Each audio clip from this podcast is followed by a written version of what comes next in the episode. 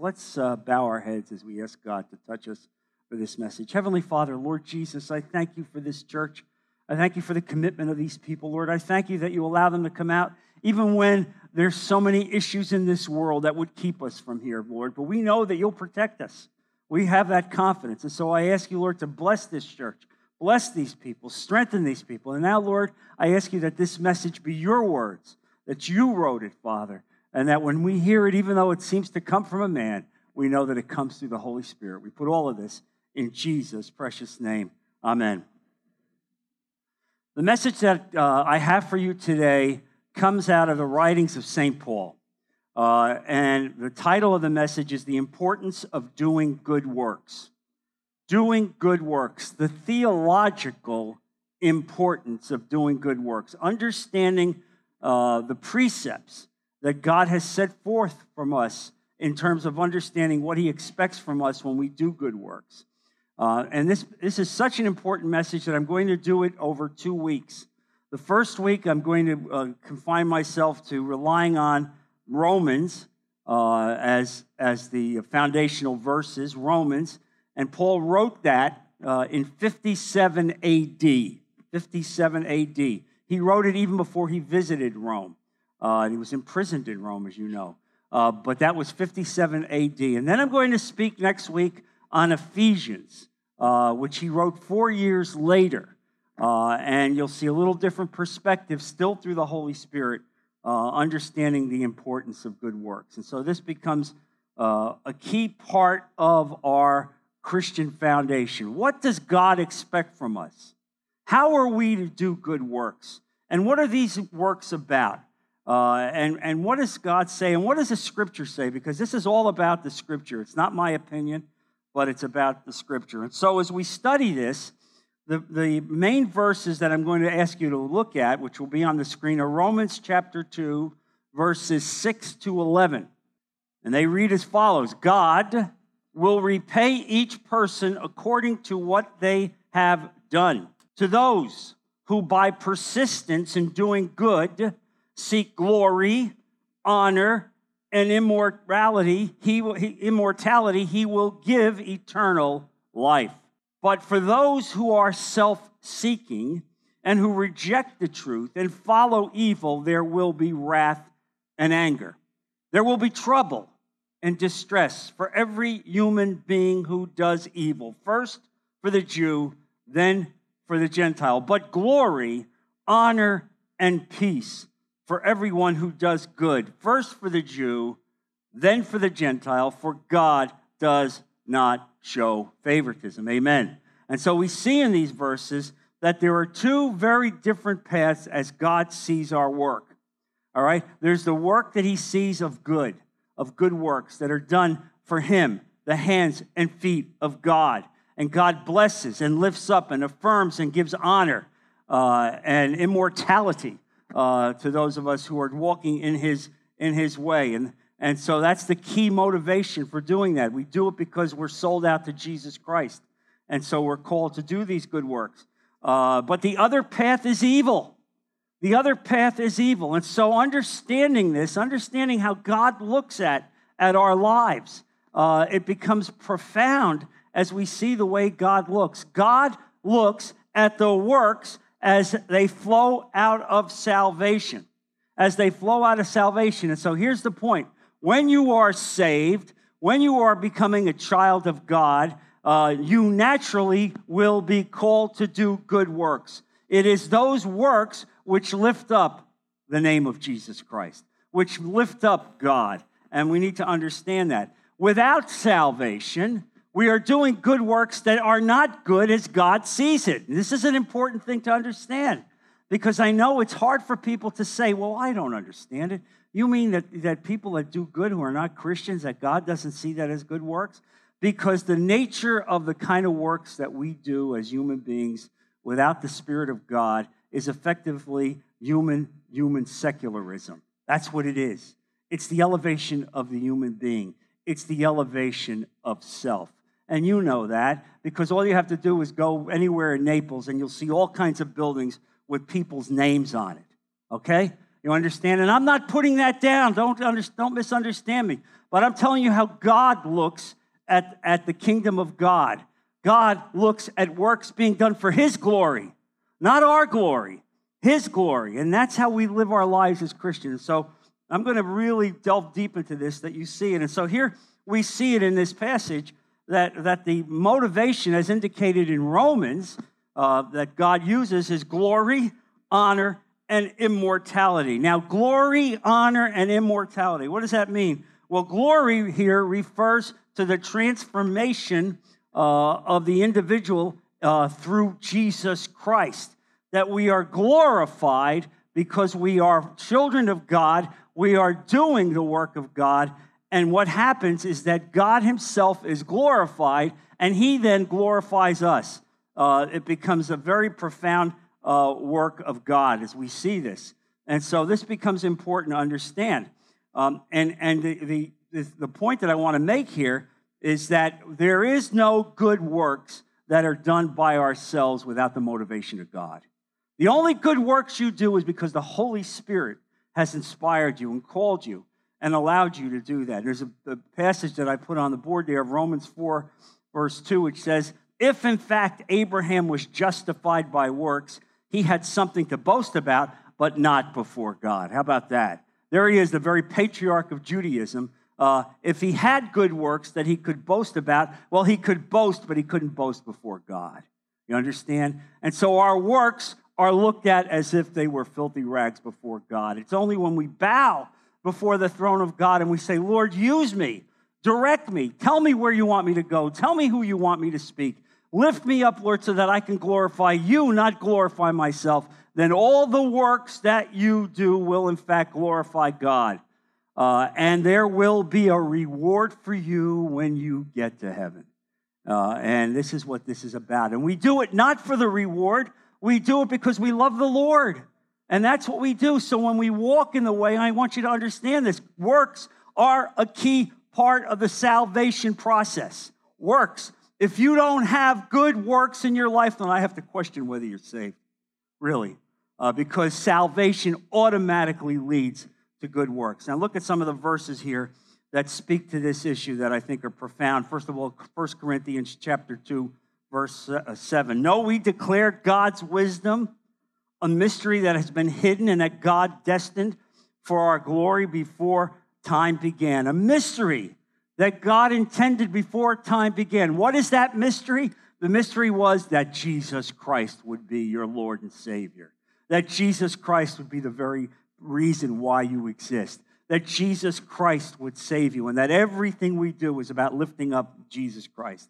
Now look at 1 Corinthians chapter 3, verses 12 to 18, and this becomes a key foundational verse in this sermon today. This is a very much misunderstood set of verses, and I want to drill down on it because it's important.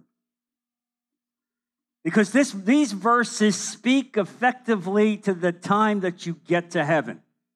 Speak to the time when you will stand before Jesus Christ, and He will review your life. He will review not the nature of whether you sinned or not, because you're saved. You're never going to have to answer for your sins when you get to heaven because you're saved. But this effectively becomes what theologians call the Bema seat. When you sit before Christ and Christ reviews your life for the purpose of seeing how you advance the cause of God, how you advance the kingdom of God. What did you do in terms of using good works to advance the kingdom of God? So now, with that foundational precept, look at these verses. If anyone builds on this foundation, and this foundation is Jesus Christ, on this foundation using gold, silver, costly stones, wood, hay, or straw. Their work will be shown for what it is because the day will bring it to light. It will be with, revealed with fire, and the fire will test the quality of each person's work. And let me stop and, and drill down on what that means. The fire is the Word of God, the inspired Word of God as your, as your life's work is being reviewed. And look at the kind of work that Paul is referring here. Some of the work is gold, some of the work is silver, some of the work is costly stones. These are incredible works for the kingdom of God that will last forever, that you did for the kingdom of God, and those works will last forever. And you will be honored, and you'll be lifted up and given responsibility in heaven because of those works. But, but, but, some works are wood, some works are hay, some works are straw. And you might say to me, well, wait a minute, John. I mean, I thought you said these are all Christians. Yes, these are Christians. These are people that have accepted Christ. But some of the work that, that we do becomes self serving, that we don't bow before the kingdom of God. Even as we walk with God, we can get uh, self centered and not really lifting up God, but find ourselves, frankly, lifting ourselves up instead. And those works look like wood, hay, and stone. And so, what happens on the day that the fire is released, meaning the word of God, Jesus looks there and reviews your work. The fire will test the quality of each person's work. And so, what happens next? What happens next? And this is important. Uh, if what has been built survives, and I just told you that gold, silver, and costly gems will survive, the builder will receive a reward. There it is. There's the promise. People ask me about this. Uh, show me where the reward is. Here's the reward. God will reward those efforts. You're in heaven. What will be the nature of that reward? We don't know. But we believe it will be a position of responsibility in the governance of God. All I know is that this is a vast universe, that God has created it, and I have no idea how He will use us to in some way govern disparate areas of the universe, but I believe that he will. I believe that he will. And so that's the nature of the reward. Uh, people say to me, well, will I get a better house down by the ocean? All right. Uh, I can't promise you that. I can't promise you this, but all I can promise you is this that whatever it is, it'll be far greater than your mind could ever grasp. Far greater than your mind could ever ask. It will make anything on this earth pale by comparison. And then it goes on and says, after the reward, if it is burned up, and we talk about that wood, straw, those kind of things that are, if it is burned up, the builder will suffer loss, but yet will be saved, even though only as one escaping through the flames. You understand what he says? You're going to be saved anyway. You're getting to heaven. You want to understand this? You're not going to lose your salvation. Don't let anybody tell you you're going to lose your salvation. But the reward that you would have had is going to be eclipsed because the work that you did was not fully in line with the will of God. That's why I'm preaching this, this message today, because I want to be able to make sure that you're aware of what it's needed in order to serve God. It means we walk with God, we serve God with our hands and feet, and we put our face in the dust. I'm not interested in lifting myself up. I'm not interested in promoting my name. I'm not interested in marketing myself. I'm interested in Him only. In Him only. And that's the nature of what God wants for us. And then continuing on uh, in, the, in that same passage, don't you know, Paul says, that you yourselves are God's temple and that God's Spirit dwells in your midst? If anyone destroys God's temple, God will destroy that person. For God's temple is sacred and you together are that temple. Do not deceive yourselves. If any of you think that you are wise by the standards of this age, you should become fools so that you may become wise. What does he mean in these last verses? This is a warning about false teachers, about people that will come in and corrupt the church, about people that will come in and try to wreck the saints' lives about people that will come in and organize religion and try to ruin people and, and affect their faith. That's the warning there that he's saying that you, as saved Christians, you, as saints walking with the kingdom of God, that God has you and looks at you as holy and wants to preserve you and protect you in every possible way. And so this becomes important to understand what God is talking about. And so here's the thing that God promises us God promises us uh, four things as we read in those verses in Romans. He promises us eternal life, glory, honor, and peace. Now, now eternal life effectively is salvation. All right? That's the promise of God life in heaven with God. And glory and honor are two of the things that come out of that relationship. What does it mean? It means this that as we walk with Christ, that we, that we become a temple of the Holy Spirit, that our bodies become uh, hands and feet of Jesus Christ, God will glorify those works. And the glory of God Himself will reflect back on you, even though you won't do a thing to elevate yourself, but God will do it uh, in the most incredible way. And then He says there, he, he refers to peace. Peace, you'll have peace. Not only will you have peace here in this world, all right, you'll have peace on the other side when you get to the other side. And so here's the thing. Here is the thing that I want you to understand, and this is the big issue. Has anyone chosen this path by his or her own will and walked along it by his own strength? Never. Never.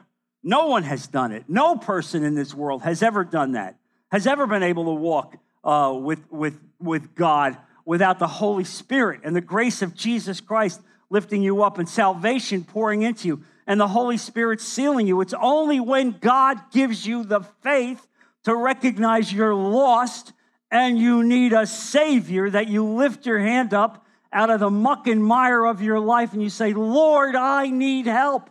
And when you say those words, the Holy Spirit descends on you and it seals you forever.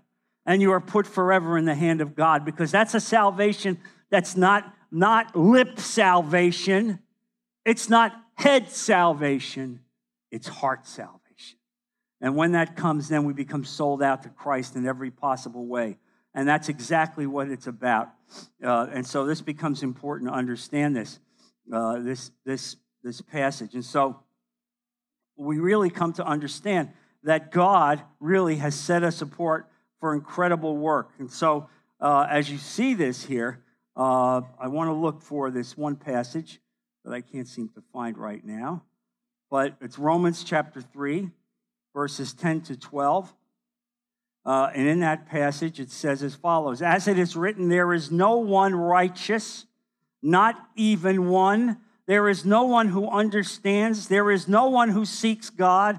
All have turned away. They have together become worthless. There is no one who does good, not even one. Not even one. That's the nature of the human species. And so when you hear people say, well, you Christians, you're a bunch of hypocrites, all right? You're so discriminating.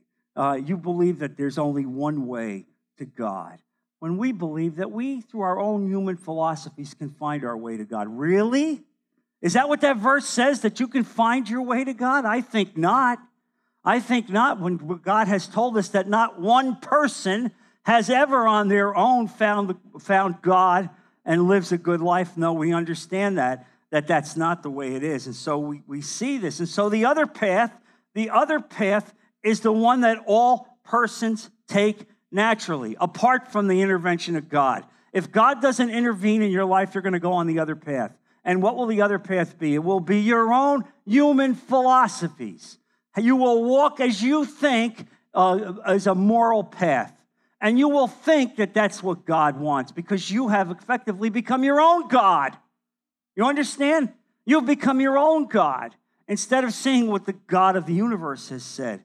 Uh, and so, effectively, what does it mean? It means that all these other individuals, as they walk doing their own thing, even if they think they're doing good, God repudiates the good because the good is done in the, in the name of human secularism. It's done in the name of humanity, and humanity is lost. Humanity is sinful. It is only when we elevate, elevate our walk, elevate with God, uh, that God sees, sees us and blesses the work that we do.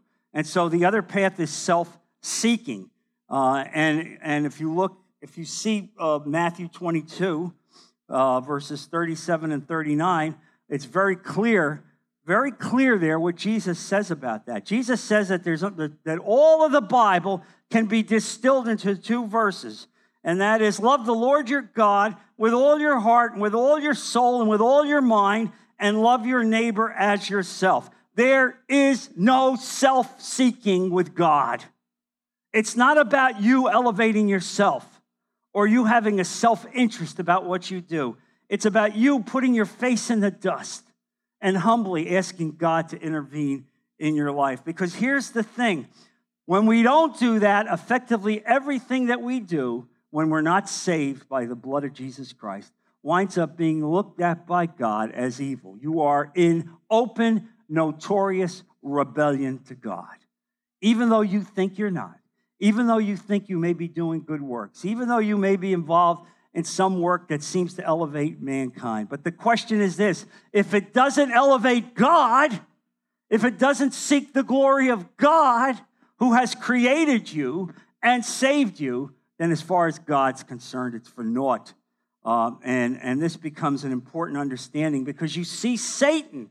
You see how Satan was when Satan said in Isaiah, uh, uh, it was the very Satan it says where he says there in Isaiah 14, I will make myself like the Most High.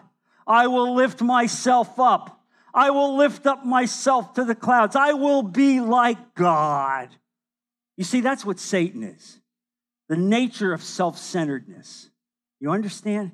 And that effectively is the nature of what humanity is. Humanity is self centered, even in the good works that they do. That's why God says, I look at their good works, and as far as I'm concerned, it's like dirty rags.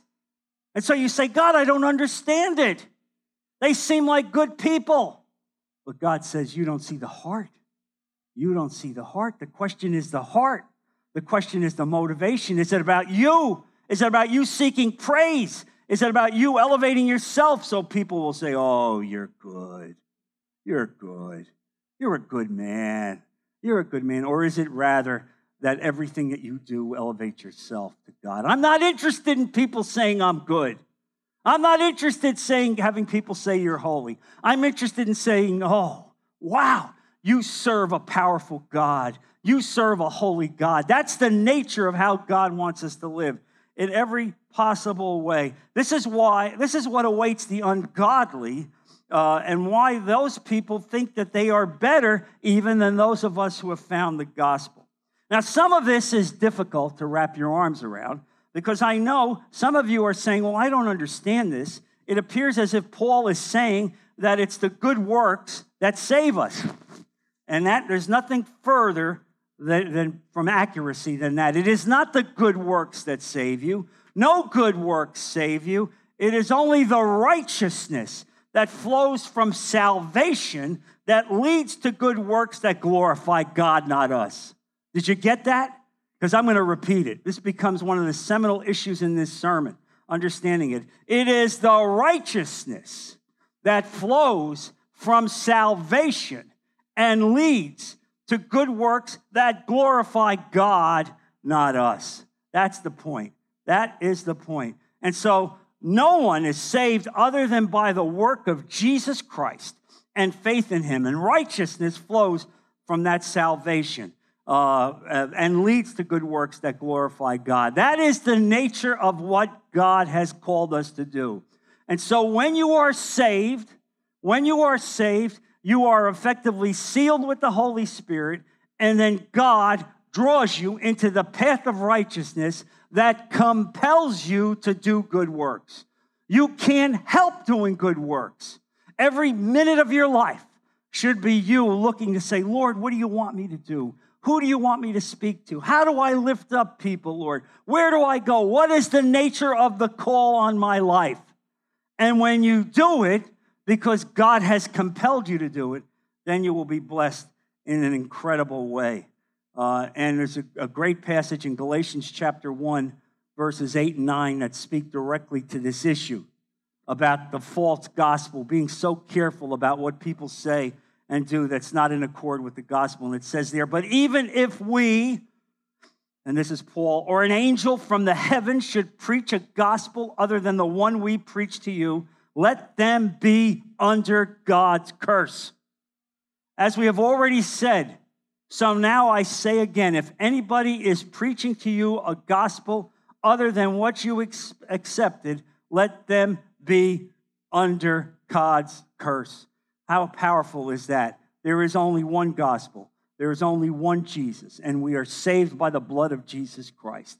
And it is through the blood of Jesus Christ and the sealing of the Holy Spirit that you are now brought into, into God's world and, uh, and attached to the body of Christ. And now you are walking with Christ and you are doing the will of Christ, and the works in your life bear out Jesus Christ. They don't lift you up, they lift him up. You understand? And so we don't seek glory from this world. We're not interested in glory from this world. We're not interested in promotion from this world. We're interested in God. And so, to the extent that God allows us, we can even be anonymous as we do this work because everything that we, we do has to lift up God, has to elevate God. Jesus spoke about this eloquently. He spoke about it in Matthew 5 20. And what he did, he was using the, the Pharisees as a paradigm.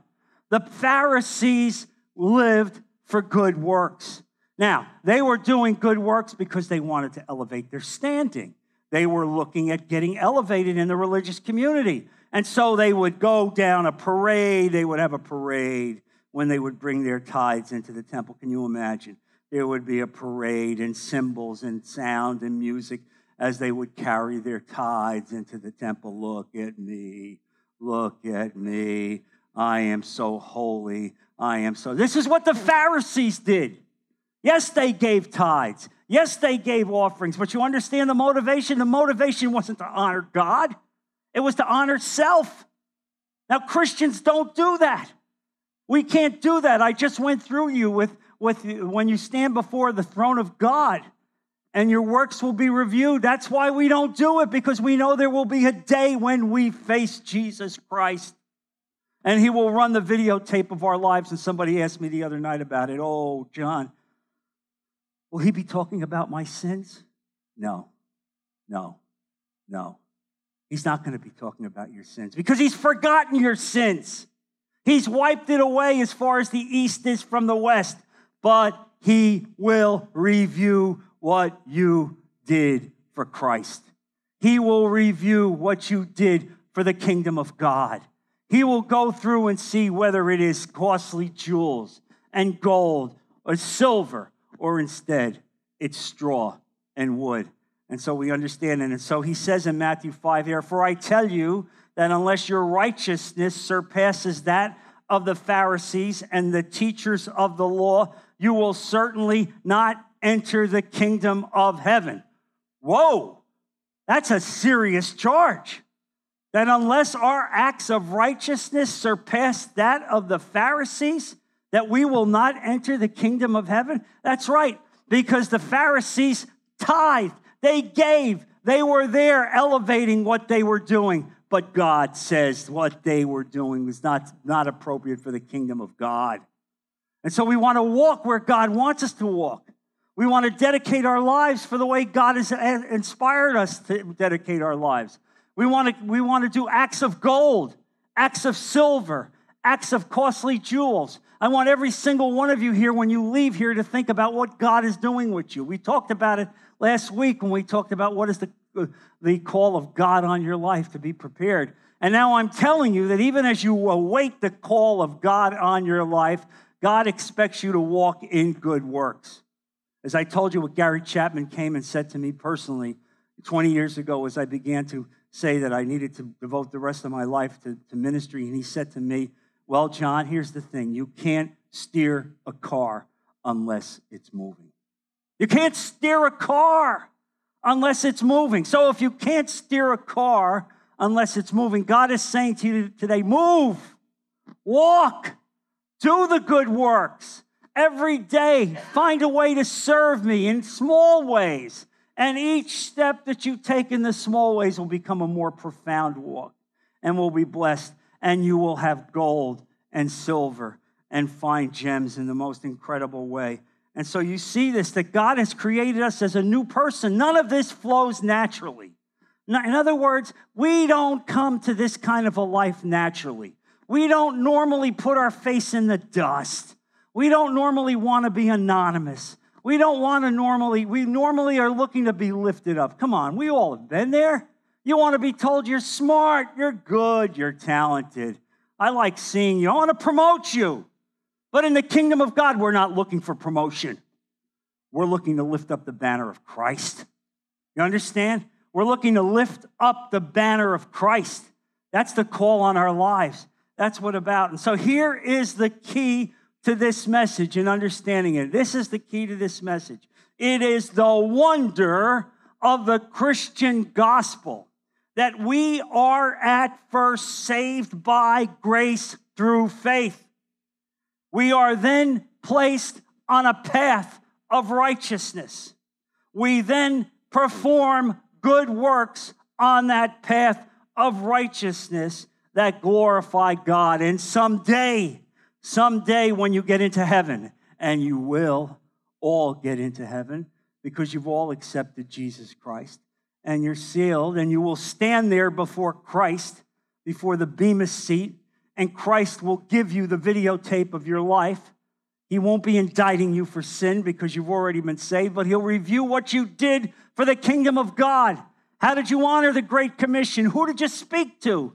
What did you do to elevate my name? What did you do to go out into a world that is broken and needs love? What did you do to embrace those people to let them know that you're with me? How did my love overshadow everything you did? And when you do that, I am certain that in this congregation there will be gold, there will be silver, and there, there will be fine jewels as our work will be honored for Him. It is because of Him.